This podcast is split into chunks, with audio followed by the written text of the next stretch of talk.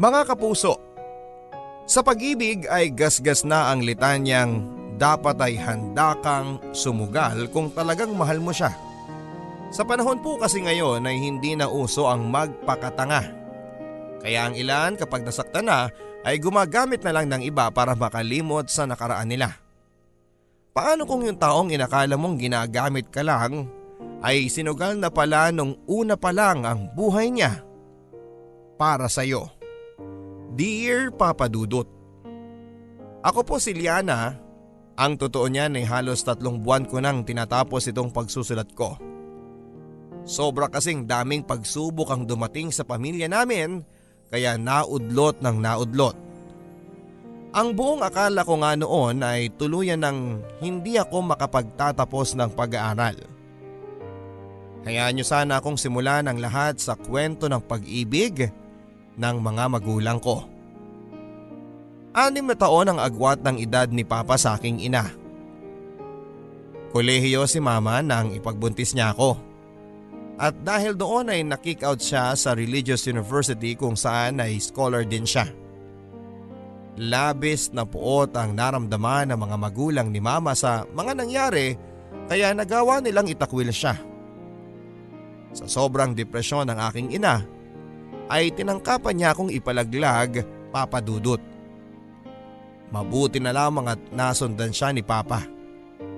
Hindi rin pala alam ng aking ama noon na nagdadalang tao si mama kung hindi pa sinabi ng kaibigan niya. Dahilan naman ng aking ina ay natatakot lang siyang maging si Papa ay talikuran siya. Kaya niya naisipang ipalaglag na lamang ako. Mabuti na lamang at nagpakalalaki si Papa at pinanindigan niya kaming mag-ina. Mula noon ay sa poder niya kami itinira. Nangupahan lamang si Papa noon at namasukan bilang kolektor ng kumpanyang nagbebenta ng motor ang aking ama. Musmus pa lamang ako ay saksi na ako sa pagtatalo nila mama. Lalo na kapag nabibigo si Papa na bilhin ang mga hinihiling sa kanya ng aking ina. Alam mo namang maliit lang ang kinikita ko ma, di ba? Kung gugustuhin mo talaga, magagawan mo ng paraan. Pero sa paglarason mo ngayon, Halatang ayaw mo lang talaga akong bilhan. Hayaan mo't pag-iipunan ko na lang ma. Huwag na pa. Maghahanap na lang ako ng mapapasukang trabaho at nakakahiya naman sa'yo. Hindi mo naman kailangan gawin yun eh. Kung hindi lang sana ako nabuntis, eh di sana nakapagtapos pa ako ng pag-aaral ko. Sana tulad mo, may matino na rin akong trabaho ngayon. Sa mga narinig ko papadudot ay batid kong si Papa ang sinisisi ni Mama sa lahat ng mga nangyari sa kanya. Pero ganun pa man ay nananatiling mahinahon pa rin si Papa. Bukod sa gastusin ay madalas ding ugat ng kanilang pagbabangayan ang nakaraan ng isa't isa. Pareho kasi silang mula sa bigong relasyon bago sila nagkakilala. Madalas questionin ni Mama ang pagmamahal sa kanya ni Papa. Marahil daw ay ginamit lang siya ng aking ama na panakip butas. Ikakasal na kasi sana noon si Papa sa nobya niyang si Vivian na isang Chinese national pero bigla na lamang siyang tinalikuran. Pero dahil sa mahal ni Papa si Mama ay nagtyaga siyang patunayang mali ang paratang ni Mama. Ginagawa niya ang lahat para maibigay ang mga pangangailangan naming mag-ina. Maging ang suportahan siya sa pagnanais niyang magtrabaho na. Marahil ay nababagot na raw sa bahay si mama kaya laging mainit ang ulo niya. Buhat noon ay naging maayos pansamantala ang pagsasama nila Papa Dudut. Napagtutulungan na nga nila ang bayarin sa bahay. May mga pagkakataon na ring nakikita ko silang nagaharutan, bagay na masarap pagmasdan.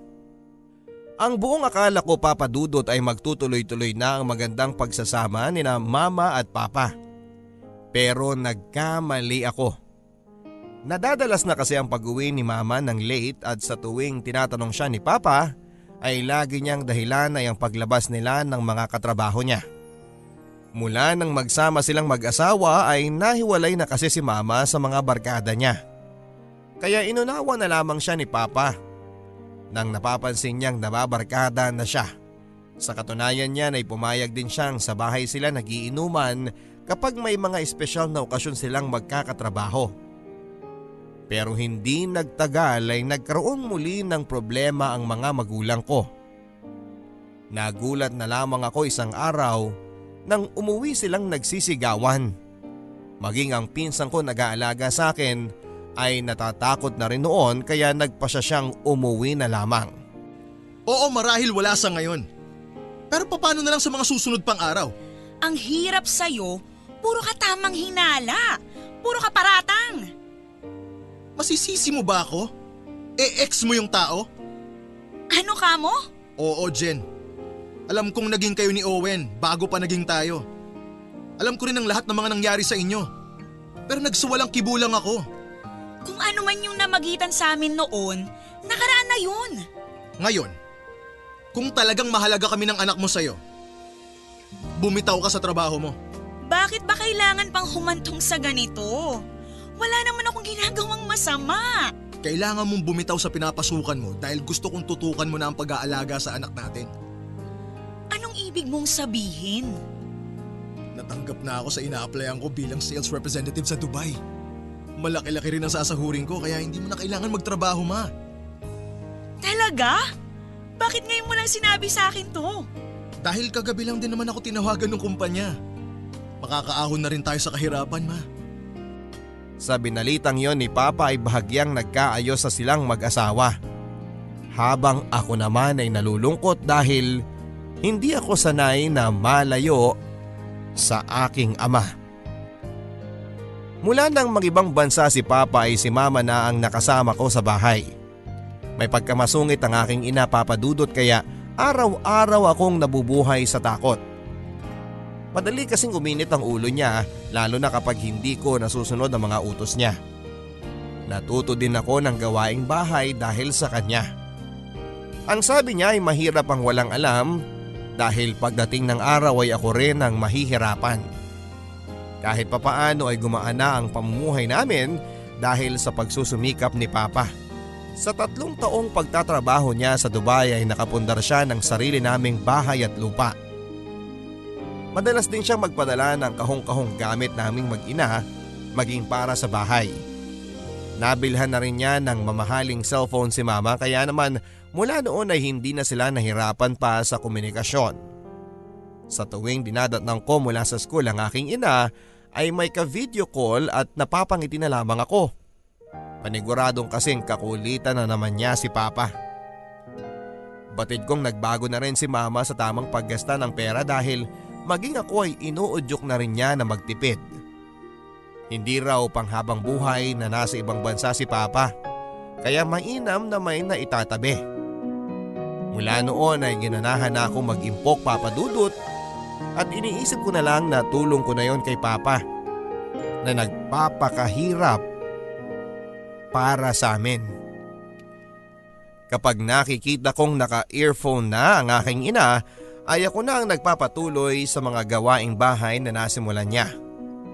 Narinig ko na rin minsan na ibinibida niya kay Papa ang tungkol sa pag-iipon namin mula sa mga ipinapadalang pera niya.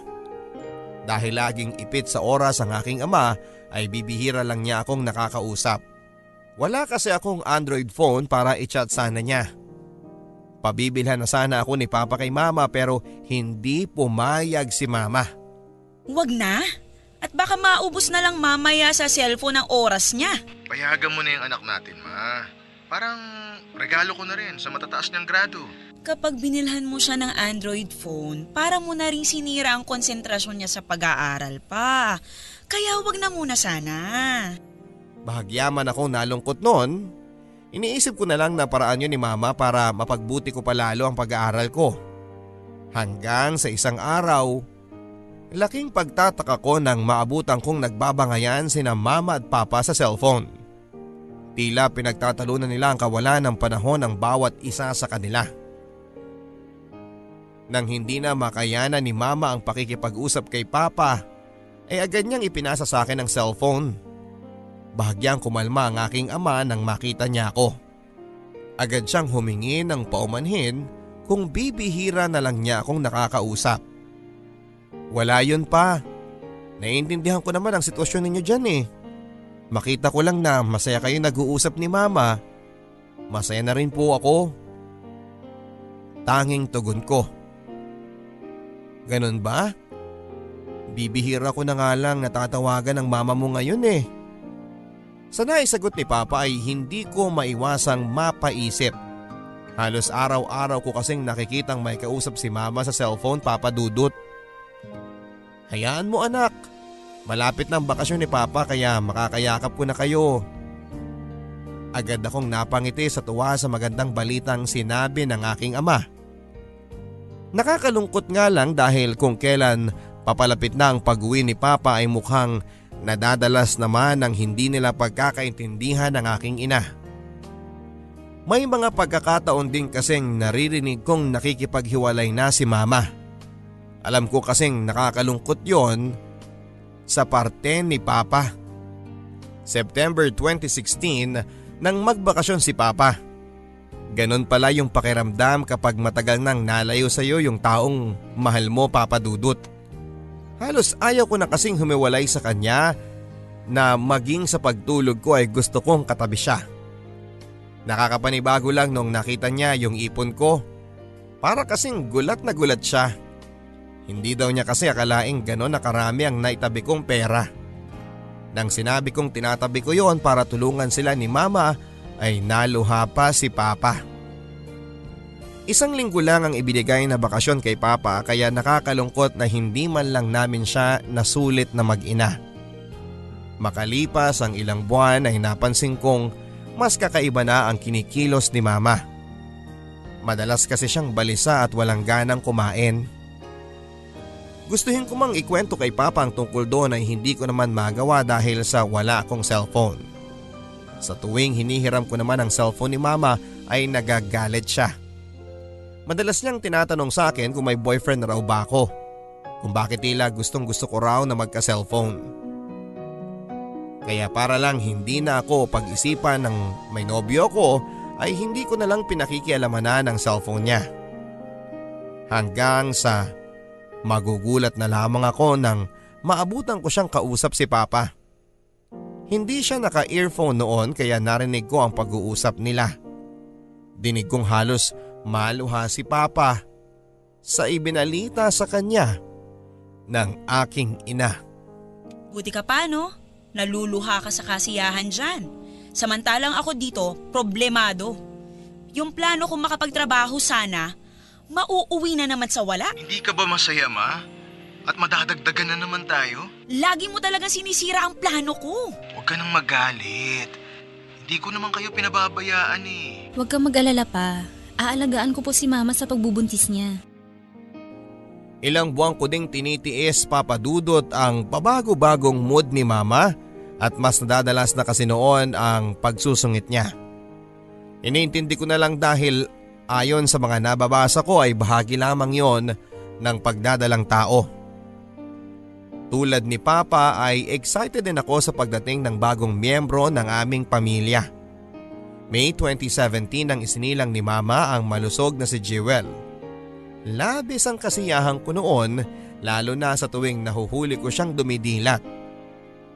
Ganon na lamang ang gulat namin ni Mama nang biglang magbukas ang pintuan ng kanyang silid si Papa. Agad niya kaming niyakap sa kanya kinarga ang bunso kong kapatid. Sa lahat ng inang pasyente sa ospital na yon, papadudot ay si mama lang ang naiiba. Parang siya lang kasi ang nakita kong pasyente na nakasimangot at tila ba ang lalim lagi ng iniisip. Ang ganda naman ng anak ko. Ang mga pilik mata oh. Ang haba. Mas maganda ba siya sa akin pa? Pareho kayong maganda anak. Di nga halatang stress ko oh. Papa talaga bolero. Okay na ako sa isang pares ng rubber shoes pa ha. Pero seryoso anak, salamat ha. Sa lahat ng sakripisyo mo sa pag-aalaga sa mama mo habang wala ako. Wala yun pa? Di bale, hindi ka na mahihirapan ngayon. Anong ibig mong sabihin? Hindi ka na po ulit aalis? Oo anak, hindi na ako aalis pa. So kung kailan dalawa na ang anak natin, saka ka naman hihinto sa trabaho mo? Huwag mo nang alalahanin ang gastos, ma. Ako nang bahala doon. Sa tono ng pananalita ng aking ina ay halatang hindi niya nagustuhan ang narinig niya. Hindi ko man maintindihan ang punto niya ay inunawa ko na lamang ang kalagayan niya. Maaring parte lamang yon ng postpartum depression na nararamdaman niya. Ganun pa man ay masaya pa rin akong makakasama na naming muli si Papa. Hindi ko man alam kung ano ang mangyayari sa amin sa mga susunod na araw ay isa lang ang nakakasigurado ako na hindi na ako muling malulungkot pa dahil hindi na niya kami iiwanan pa. Mula noon papadudot ay lalo kong pinag-igihan ang pag-aaral ko. Alam ko kasing anumang araw ay maaring maubusan na si Papa ng ipon. At gusto kong pagdating ng araw na yon ay handang-handa na akong tulungan sila dahil nakapagtapos na ako. Kaya kahit na dinedestruct ako ng ilang manliligaw ko ay hindi ako nagpapaapekto. Isa kasi sa mga pinangako ko kay Papa ay ang atupagin ko ng maayos ang pag-aaral ko. Alam kong hindi niya magugustuhan kapag nalaman niyang nagpapaligaw ako. Wala akong ibang pinananabikan noon kundi ang pag-uwi ng bahay. Yun ay dahil sa alam kong madadatnang ko ang cute kong kapatid na si Jewel habang karga ni Papa. Napapawi ang lahat ng pagod ko sa school papadudot sa tuwing nasisilayan ko ang pagngiti ng kapatid ko. Nasaan po si mama? Pagtatakang tanong ko nang mapansin kong mag-isa lamang siya. Lumabas lang ng saglit anak. Maghahanap daw ng pwede niyang ibenta online. Uso raw kasi yung ganong pandagdag ng mapagkakakitaan eh. Parang araw-araw na lang po siyang lumalabas pa. Bakit anak? May problema ba doon? Ah, wala naman pa. Inaalala ko lang kasi ang kalusugan niya. Pagdadahilan ko. Pinipigilan ko nga anak eh pero kilala mo naman ang mama mo. Ayaw nung paawat kapag uh, ganyang may gusto siyang subukan. Ang sabi ni Papa sa kanya muling nilaro si Jewel. Hindi lang ako umimik noon papadudot pero ang totoo ay may kakaiba akong nararamdaman sa mga kinikilos ni mama. Pero dahil sa ayaw ko ng estresin pa ang sarili ko ay nagkibit balikat na lamang muna ako. Bukod doon ay ayaw ko na rin sanang bigyan pa ng isipin si Papa. Pauwi na ako ng bahay noon nang maisipan kong maglakad na lamang dahil may dadaanan pa akong photocopy machine. Hanggang sa badaanan ko ang isang karinderya malapit sa palengke. Ang totoo niyan ay may balitang nasa TV ang umagaw talaga ng atensyon ko. Tungkol kasi sa free tuition fee na pasisimulan ng ipatupad ng gobyerno ang nasa balitang yon. Panigurado kasing matutuwa si mama at si papa sa balitang yon. Hanggang sa mabaling ang paningin ko sa isang babaeng nakatalikod na tila may kausap na lalaki. Pamilyar sa akin ang blouse na suot ng babaeng yon. Gusto ko sana siyang lapitan pero natigilan ako ng akmang tatayo na sila pareho. Dali-dali akong nagtago sa likod ng tricycle na nakapark sa tapat ng karinderya para hindi ako makita. Mula sa aking kinakatayuan ay kitang kita ko papadudot kung sino ang babaeng kinatagpo ng lalaking hindi ko pa kilala. Walang iba kundi si mama. Sa bihis ng lalaking yon ay batid kong isa siyang graduating student dahil sa suot niyang OJT uniform. Nang maghiwalay na sila ay saka ko tinangkang lapitan si mama. Mukha siyang gulat na gulat nang tawagin ko siya papadudot. Ma? Okay lang po kayo? Sino po yung lalaking yon? Ah, pasensya ka na anak ha. Dala lang siguro ng sobrang pagod sa dami kong uh, meet up ngayon. Meet up ma? Mm, para saan? Para sa mga umorder sa mga paninda ko online anak. Yung lalaking nakita mo kanina, yun yung huling buyer ko na nakamit ko ngayong araw. Ganon po ba? Ano po yung in-order niya? Ah, uh, pouch bag anak? Ah, uh, teka, pauwi ka na ba? Sabay na tayo nang makadaan pa tayo sa palengke. Bibili pa kasi ako ng gatas ng kapatid mo. Noong ko pa lamang naalalang nagbebenta nga pala siya ng kung ano-anong gamit online. Kaya naniwala ko sa paliwanag niya. Bahagya pa akong nakonsensya noon dahil sa pag-iisip ko ng hindi maganda. Kaya simula noon ay kinalimutan ko na lang ang mga sospecha ko sa aking ina. Kahit papaano papadudot ay nakakatulong din naman ang kinikita ni mama sa gastusin namin sa bahay. Kaya kapag nakikita namin siyang nahihirapan ay tinutulungan na lamang namin siya. May mga pagkakataon nga lang na gusto na siyang udyokang huminto ni Papa. Sa totoo lang kasi ay sapat naman ang ipon ng aking ama para buhayin kami. Pero hinahayaan na lamang niya si mama sa gusto niyang gawin. Total ay nakikita naman niyang mukhang nag enjoy ang aking ina. Kaya bilang pagsuporta sa small time business ni mama ay nag-aalok din ako sa mga kaklase ko na umorder sa mga paninda niya.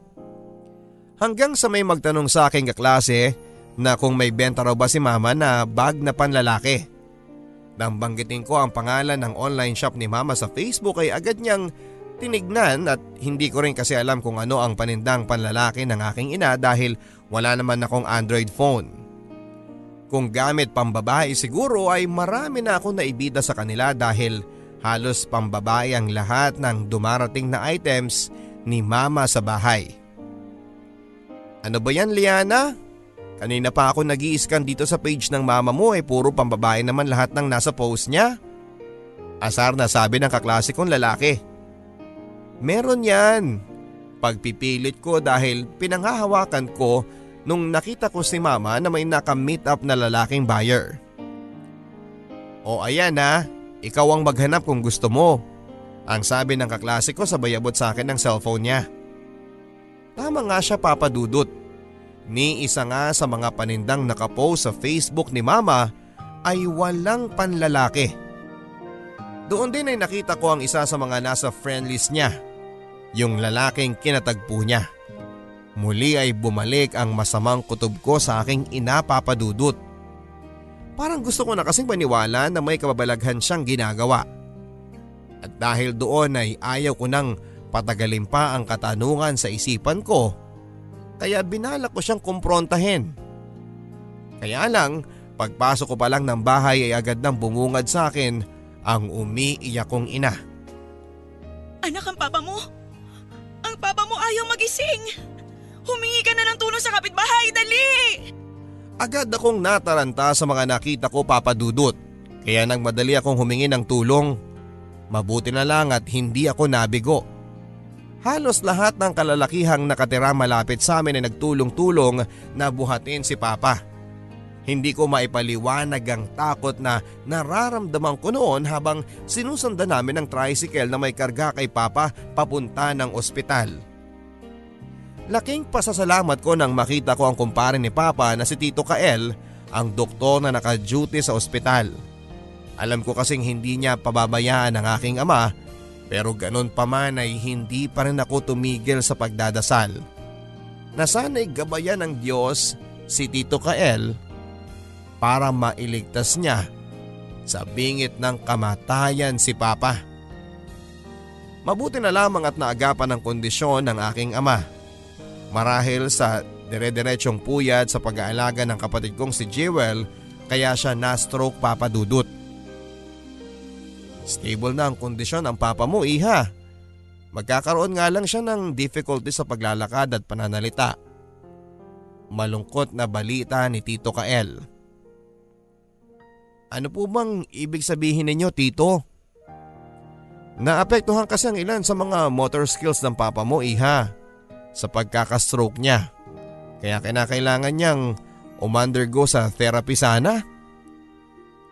So ang ibig sabihin ay magiging alagain ang asawa ko? Gulat na tanong naman ni mama. Parang gano'n na nga. Kailangan niyo talaga ng mahabang pasensya sa mga susunod na araw. Labis akong naawa sa mga ibinalita sa amin ni Tito Kael. Para akong biglang nanghina sa kinakatayuan ko sa mga narinig ko. Awang-awa kasi ako kay Papa. Parang hindi niya kasi deserve ang dumanas ng matinding paghihirap. Kung may magagawa lang talaga ako para mapagaling siya. Kaya pinangako ko sa aking sarili na hinding hindi ko siya pababayaan. Halos matumba na nga ako noon at mawala ng malay sa dami ng iniisip ko. Hindi ko alam kung anong uunahin kong atupagin. Yung pag-aaral ko ba? Yung pag-aalaga kay Jewel? Yung tungkol sa pagkumpronta kay mama? O ang kondisyon ni papa? Para na kasing pasangko ang buong mundo sa sobrang dami ng iniisip ko papadudot. Maging sa school ay hindi na rin ako makapag-isip ng matino. Pero kailangan kong magpakatatag para kay Papa at kay Jewel. Alam ko kasing masigit nila akong kailangan ng mga oras na yon. Makalipas ang ilang araw na pagkakaospital ay naiuwi na rin namin sa aming bahay si Papa. Naka-wheelchair at mukhang kawawa. Sa sobrang pag-aalala ay hindi na muna ako pumasok sa school. Alam ko kasing walang pasensya si mama sa pag-aalaga kay papa.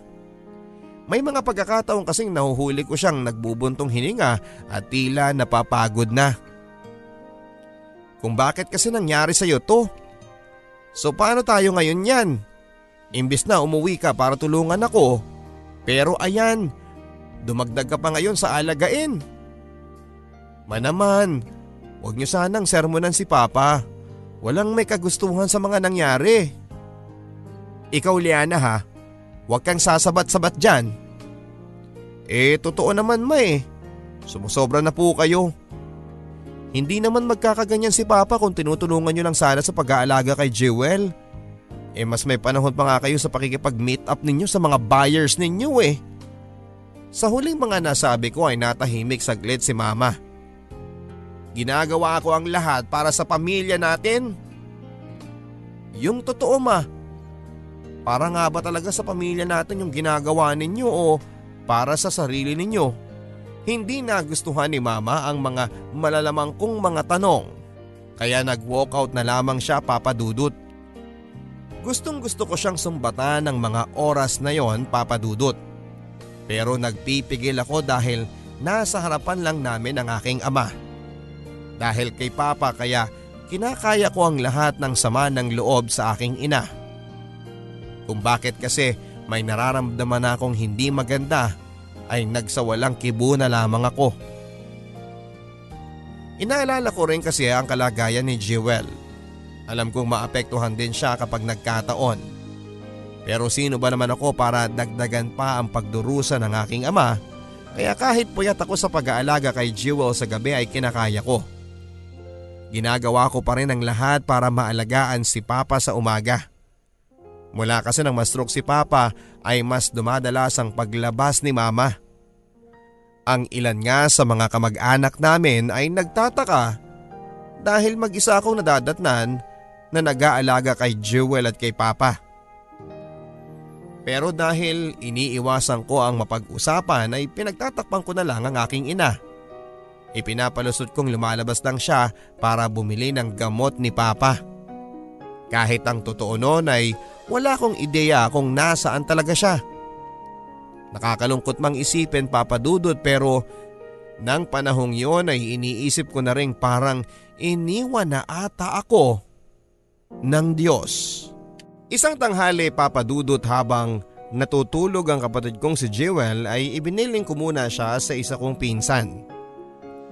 Mahaba ang tulog ng kapatid ko sa tanghali kaya tiwala akong tamang timing lang yon para pumunta ako ng butika. Kailangan ko na kasing bumili ng adult diaper ni Papa, maging ng gamot niya. Nagmadali na lamang ako kaysa naman mahirapan ang aking ama kapag naubusan siya ng gamit. Hindi pa man ako nakakalayo sa bahay nang maaktuhan ko si mama na bumababa sa scooter. Nang tanggalin ng lalaking driver ang suot niyang helmet, ay agad ko siyang namukhaan. Siya yung lalaking nakatagpo ni mama noon malapit sa school. Tila may inabot pa si mama sa kanya bago siya tuluyang umalis. Natigilan na lamang siya nang makita niya akong nakatingin sa kanila. O Liana, kanina ka pa ba dyan? Saan ang punta mo? Halatang hindi komportable si mama noon. Sa drugstore, bibili sana ng mga kailangan ni papa. Ubus na kasi yung adult diaper niya eh.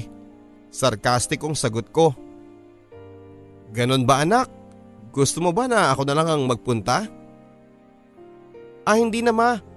Ang hirap kasi mag-commute ngayon eh at saka nakalis na po yung service ninyo. Pasaring na tugon ko.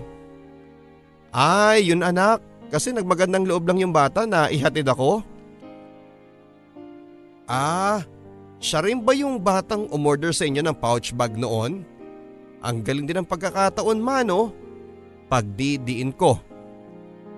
Oo anak, Sige anak at uuwi na ako para mabantayan ko ang papa mo. Papasok na siya ng bakura namin. Batid kong yon ang tamang oras para komprontahin ko siya papadudot. Ma, pwede ba? Huwag ako. Hindi ako tanga ma. Hindi ka ba nahihiya sa sarili mo? Andun si Papa oh. Nahihirapan siya sa sitwasyon niya. Eh ikaw ma, ano na bang nagawa mong mabuti para kay Papa? Ano ba yung sinasabi mo Liana? Sinusumbatan mo ba ako? Oo. Parang bulkan na sumabog noon ang dibdib ko sa sama ng loob papadudot. Dahil all this time ma, kahit noong bata pa lamang ako, wala kang ibang ginawa kundi ang pasakitan si Papa. Ang gamitin siya sa mga luho mong walang kwenta. Halos ibuhos niya sa iyo ang buong buhay niya. Minahal ka niya ng walang hinihiling na kapalit. Nagsakripisyo siyang malayo sa atin. Tumigil ka lang sa kalokohan mo sa ex mo. Ang buong akala ko pa naman ma, nagbago ka na mula nung nag-abroad si Papa. Pero hindi. Dahil patuloy mo pa rin siyang niloloko. Kahit noong nasa malayo siya. Kahit hanggang ngayon na naghihirap na siya sa kalusugan niya.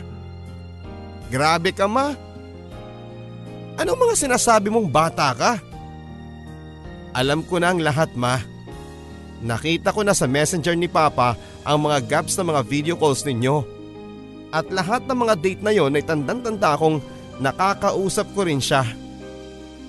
Ibig sabihin ma, hindi si Papa yung madalas kong nakikitang kausap mo sa cellphone.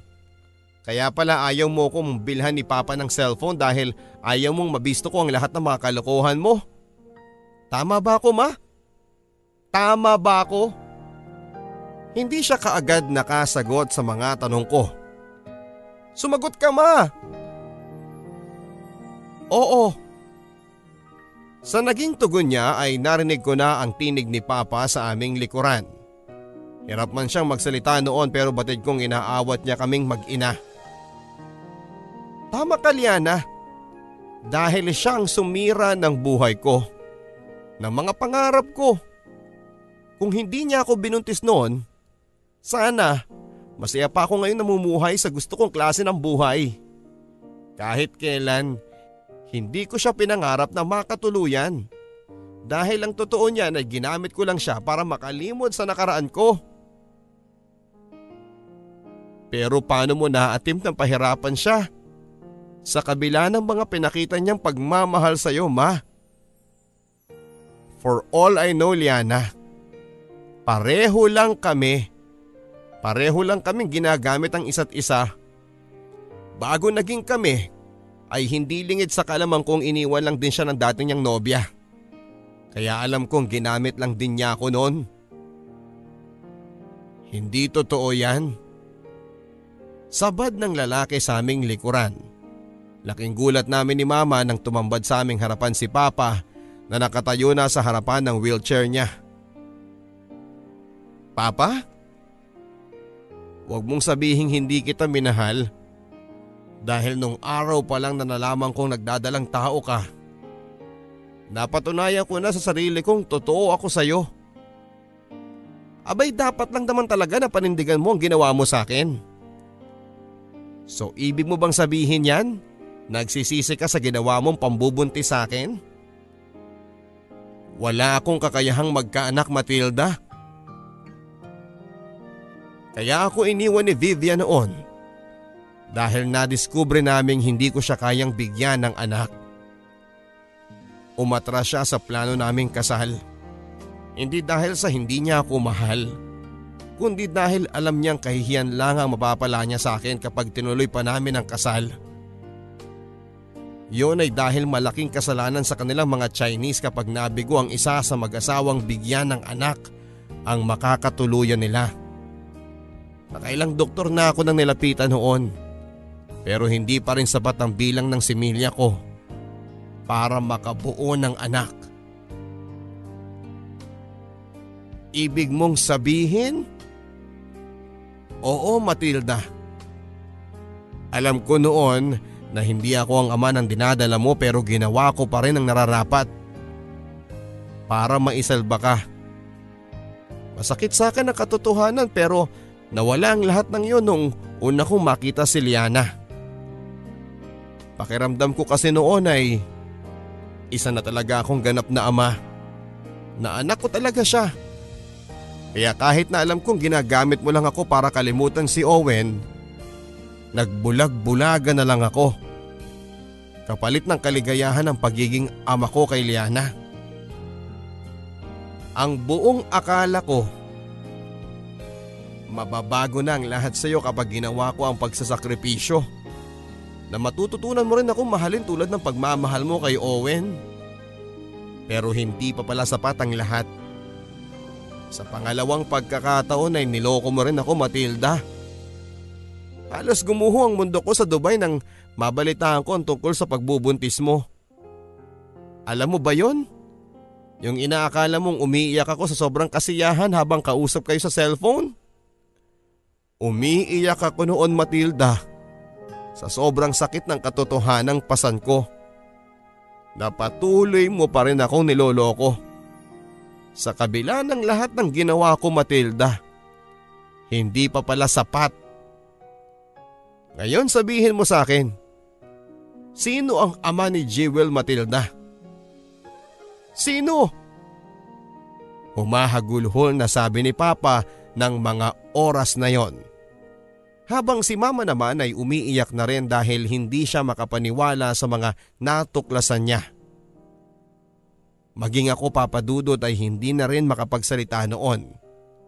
Hindi ko akalaing dumaraan pala sa matinding pagsasakripisyo ang aking ama at hindi biro ang ginawa niyang pag-ako sa responsibilidad na hindi naman sa kanya. Kung hindi dahil sa kanya papadudot ay baka lumaki na akong walang amang kinikilala. Idagdag mo pa ang pagtatrabaho niya sa malayo para lang buhayin kaming mag-ina. Nalulungkot din ako doon sa katotohanang hindi ko pala siya totoong ama Ni minsan kasi papadudot ay hindi ko naramdaman sa kanya yon. Kaya sa kabila ng lungkot ko ay sobra naman akong hanga sa pagmamahal na inalay niya sa akin. Sa kagustuhan niyang malaman kung sino ang tunay na ama ni Jewel ay nagawa niyang magpanggap. Totoo pa lang na stroke siya pero agad ding naagapan ni Tito Kael ang kondisyon niya. Noong araw na idinismiss niya sa ospital ay pinakiusapan niya si Tito Kael na palabasing magiging paralisado siya. Sumang-ayon naman si Tito Kael sa kagustuhan nitong tulungan si Papa na malaman ang katotohanan. Umasa kasi siyang hindi magtatagal ay iuwi ni Mama sa bahay ang bagong lalaki niya pero dahil nga sa nasaksihan niyang pagtatalo namin mag-ina ay napilitan na siyang itigil ang palabas niya. Sa sobrang hiya papadudot ay nilayasan kami ni Mama. Sinubukan pa siyang tawagan ni Papa upang sana'y makapag-usap sila pero nabigo siya. Sa kabila ng lahat ay wala namang nabago sa trato sa amin ni Papa. Sa katunayan niyan ay mas gumanda pa nga ang samahan namin bilang mag-aama. Hindi ko man kayo tunay na mga anak sa dugo. Pero dito sa puso ko, nararamdaman ko na mula kayo sa akin at ako ang ama niyo. Mahal na mahal ko kayo Liana at Jewel. Lagi lang ako nandito para sa inyo. Dahil kayong dalawa ang buhay ko. Ipinangako ko sa kanyang kahit na hindi kami buong magkapatid ni Jewel ay mamahalin ko pa rin siya ng buo katulad ng ginawa niya sa amin. Hindi ko pa alam sa ngayon kung kaya ko pa bang patawarin si mama sa mga nagawa niya. Blanco pa rin sa aming kaisipan kung si Owen bang ex ni mama ang aking ama. Maging ang tunay na ama ni Jewel ay nabigo na rin kaming malaman dahil sa pag-alis ni mama. Ang tanging nais ko lang munang tutukan ay ang alagaan ko ang kapatid kong si Jewel Papadudut. Pansamantala kasing bumalik si Papa sa Dubai para tapusin ang last term niya. Sa susunod na taon kasi ay magiretiro na siya sa kumpanya nila. Parte rin kasi ng palabas niya ang tungkol sa hindi niya pagbalik ng abroad. Bumalik na rin ako sa aking pag-aaral papadudot. Katuwang namin sa bahay si Lola Florencia ang nanay ni Papa. Sa ngayon ay umaasa pa rin ang aking ama na babalikan kami ni mama. Batid kong handa pa rin niyang patawarin ito sa kanyang pagbabalik. Siguro papadudot sa paglipas ng panahon ay magiging maayos din ang lahat sa pamilya namin. Maraming salamat po papadudot sa pagbibigay daan ninyo sa kwento ng buhay ko. Pasensya na kung wala man lang ako na ibahaging tungkol sa buhay pag-ibig ko. Mula po kasi nang magkaproblema ang pamilya namin ay hindi ko na po naasikaso ang tungkol sa love life na yan. Ganun pa man ay batid kong marami pa rin akong mai inspire sa kwentong ito ng aking buhay. Muli ay nagpapasalamat ako. Hangad ko ang patuloy na tagumpay ng inyong istasyon, ang Barangay FM at Barangay LS. Lubos na gumagalang, ang inyong kapusong kabarangay, Liana. Maraming salamat Liana sa pagbabahagi ng iyong barangay love stories. Hindi biro ang pagpapatawad mga kapuso. Lalo na kung doble-doble ang pasakit na ibinigay sa iyo ng taong yon. Pero sa kabila ng lahat ng mga nagawa ng iyong ina sa iyong ama, ako po ay natutuwa na handa pa rin siyang magpatawad. Bibihira po ang ganyang klase ng tao na kayang ibaba ang pride niya sa ngalan ng pag-ibig. Ang kahilingan ko lamang sa iyong ama at sa iyong pamilya ay mahanap ninyo ang wagas na kaligayahan. Manalig kayo sa bawat isa sa pagmamahal na inyong pinanghahawakan. Ganon din sa puong may kapal. Hanggang sa muli mga kapuso ako po si Papa Dudut. Nagpapasalamat sa Comguild Media Awards 2018 para sa parangal na iginawad po sa Barangay Love Stories bilang Best Radio Show. Maraming salamat din po sa nomination ng Gawad La Salianeta 2019 sa kategoryang Best Male Radio DJ. Sa Roar Awards 2018 mga kapuso sa nomination bilang Favorite Radio DJ, ganun din po sa PUP. Sa Mabini Awards 2018 sa kanilang nomination mga kapuso sa inyong papadudot bilang Best Radio DJ. Ngayon pa lang po ay nagpapasalamat na po ako sa inyong walang sawang suporta mga kapuso. Hanggang sa muli ako po si Papa Dudut dito sa Barangay Love Stories.